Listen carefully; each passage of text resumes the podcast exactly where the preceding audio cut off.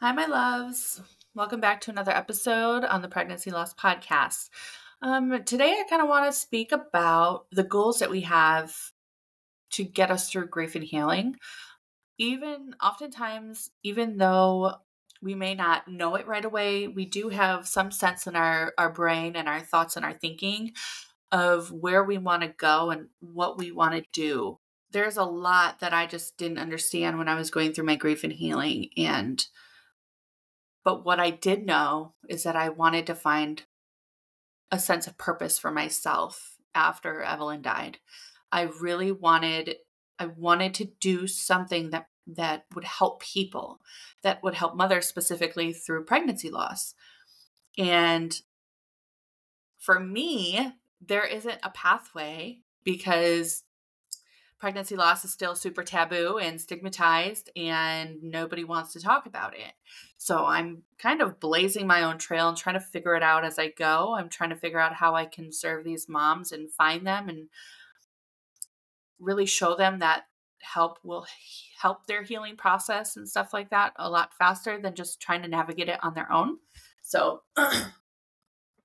yeah, let's hop in. So, when healing from loss, people often have various goals that help them cope with their grief and help them find a sense in their recovery. Um, so, let's just talk about some common goals that some people may strive for during their healing process. So, number one, one of the biggest goals is acceptance. They want to be able to come to terms with what happened. And oftentimes, that's one of the hardest parts. Um, they want to be able to really accept the emotions that accompany the reality of the loss, which means acknowledging the pain and also understanding, though, that it's a natural part of the healing journey. Death is not easy, and that's why I believe we as a race and as a culture shy away from talking about it because it's it's not comfortable it's it's scary and we don't know anything about it on the other side, right? So, really going through the pain and not hiding it is a big way to acknowledge it. It has to be there for us to acknowledge it. We have to let it be there.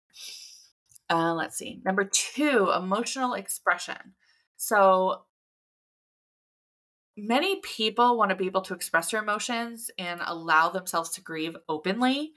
And this is another thing that is stigmatized because people, it makes people uncomfortable and people don't want to talk about grief, things that are hard, things that hurt, things that could cause an emotional reaction.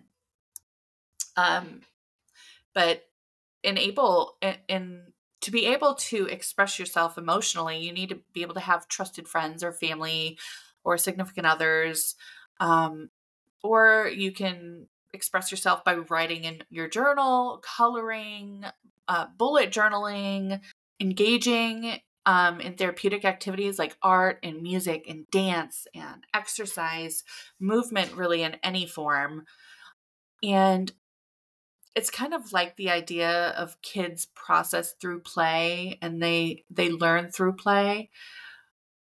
We really learn how to express ourselves in our highest form when we're able to express it in in a way that includes movement of the emotions.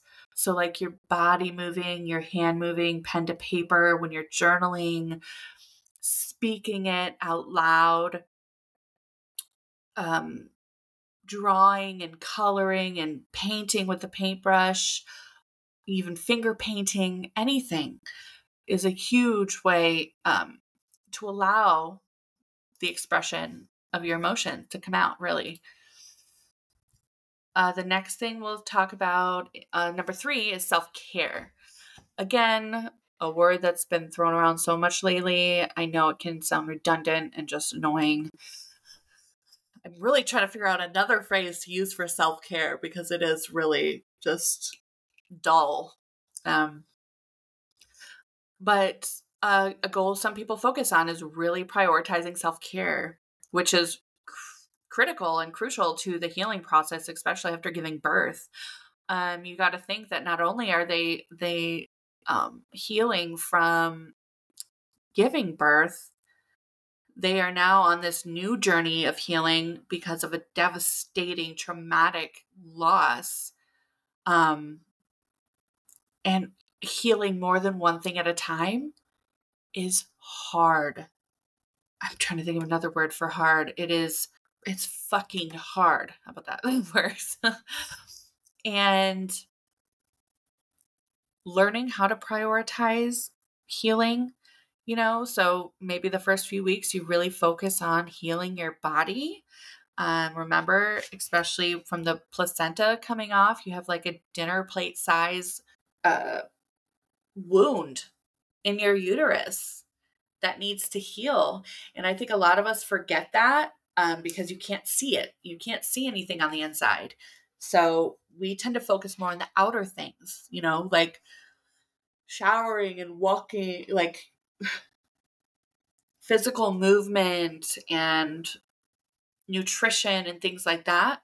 But we have to remember too that we gotta, there's, we gotta focus on the internal healing that's not just emotional and mental, but also physical.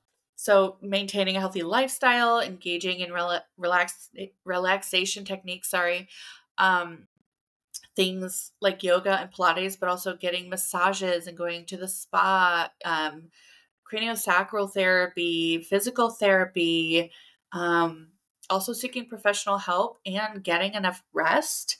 Uh, if you haven't heard, women need more sleep than men, which is not surprising especially with all the things that we go through. If you can imagine going through grief, you need even more. And I will guarantee most of us are not getting that. Number four is establishing a support network. Excuse me, I don't. It's like I process during my podcast episodes and I get tired from it and I start yawning. Oh my goodness, sorry. Okay, so having a strong support system is super important, especially when you're healing from loss. Um, but it also includes reaching out. So this can be hard for some people, especially if you don't like asking for help, because you want to reach out to your friends, family, um, find support groups, therapists, and anyone else for comfort, understanding, and guidance through your journey. And oftentimes it's really hard to find somebody that's going through what you're going through in that moment because we're not talking about it. And if you're not talking about it, how can you how can you connect? How can you find that sense of community? And that's why I'm trying to really normalize this and allow moms to share their stories and their journeys without shame or guilt. Um, and oftentimes you need help establishing a support group. So using utilizing your doula if you have one, or a postpartum doula, um, lactation consultants, you know, if you're working on suppressing your milk supply, they have so many resources. Um, let me see. Oh, anyways, okay. Number five, finding meaning and purpose. So, this was one of my goals. I didn't really realize that it was a goal yet, but it was. And so a lot of us want to find meaning and purpose following a loss because what I believe is that we we couldn't find meaning or purpose behind the fact or why the reason why our baby had to die. I'm I'm not a religious person person and you know that may sway some people from not listening to the podcast anymore and that is fine. You do you but I do not believe in God. I I am very spiritual though, and I believe that there's there is a source of energy out there that I don't want to say manipulates, that's kind of a negative term, but um we're all connected. Everything is connected, okay? So just finding meaning, meaning and purpose and I, I don't believe you know you know god needed the baby that kind of thing. I don't i didn't find that healing. I found i found that just sad you know and i don't want this to turn into a religious thing so i'll get off that topic but um so this goal finding meaning and purpose you may explore like new values that you have um new identifying new interests or passions or who you are in general. That changes after you have a loss. And then also finding ways to honor the memory of your baby. And for me, I realized that I've always had really high, uh, high, high value, high morals. I expect a lot from other people because I expect it of myself. And that got stronger in me. And then also realizing that I was definitely not the same person that I was. That was another loss for me. I lost who I was. So going on that journey, that was um it was it was like another piece of the puzzle. There are so many puzzle pieces that you wade through. And let's see. Number 6, this will be like this could be um, a goal would be gradual re-engagement with your life. And this is definitely something i went through but so when when we're ready to finally re-engage with people and trying to reintegrate ourselves into our daily lives and daily routines um, it's a struggle but it's it's definitely a good goal to have because getting into routine really helps you get through the day so things like returning to work, pursuing hobbies or finding new hobbies, or participating in social events like birthday parties and baby showers, and th- even though that may take longer, um, even community events, things like that. Um, it's really important though to allow yourself time. You don't want to rush the healing journey or rush yourself into feeling like you can do something. I definitely did that. I would put myself in situations where I realized I did not want to be there and I didn't have the capacity to even talk to people. And I was really awkward and I felt wrong. I felt like I shouldn't be there. I didn't want to be there, but I was hoping. I wanted like I wanted to be there, but I couldn't. I couldn't do it in a in a way that was happy and healthy. And um I still have trouble engaging in life, unfortunately. Um, it's definitely gotten better, but also because I had this loss right before the pandemic, about six months before the pandemic. So that happened, and you know, I turned into a recluse, and I I wasn't engaged with life, and then the pandemic happened, and then it got even worse and harder. So I think that's a big reason why I'm still learning how to re-engage and reintegrate. And honestly, my husband coming home from the military, we're still reintegrating from that. That was over a year ago. Things really take time and but in our world, we want things to, you know, now, now, now, now, now. It just it doesn't work that way. Um, number seven, another uh, another goal some of us have is like becoming resilient. Now, resilience, some people might think you're just born with it or you have it, but it's really a skill that it's a muscle, really, and you have to strengthen it. And unfortunately, it only gets strengthened when you go through these hard things and you get through them.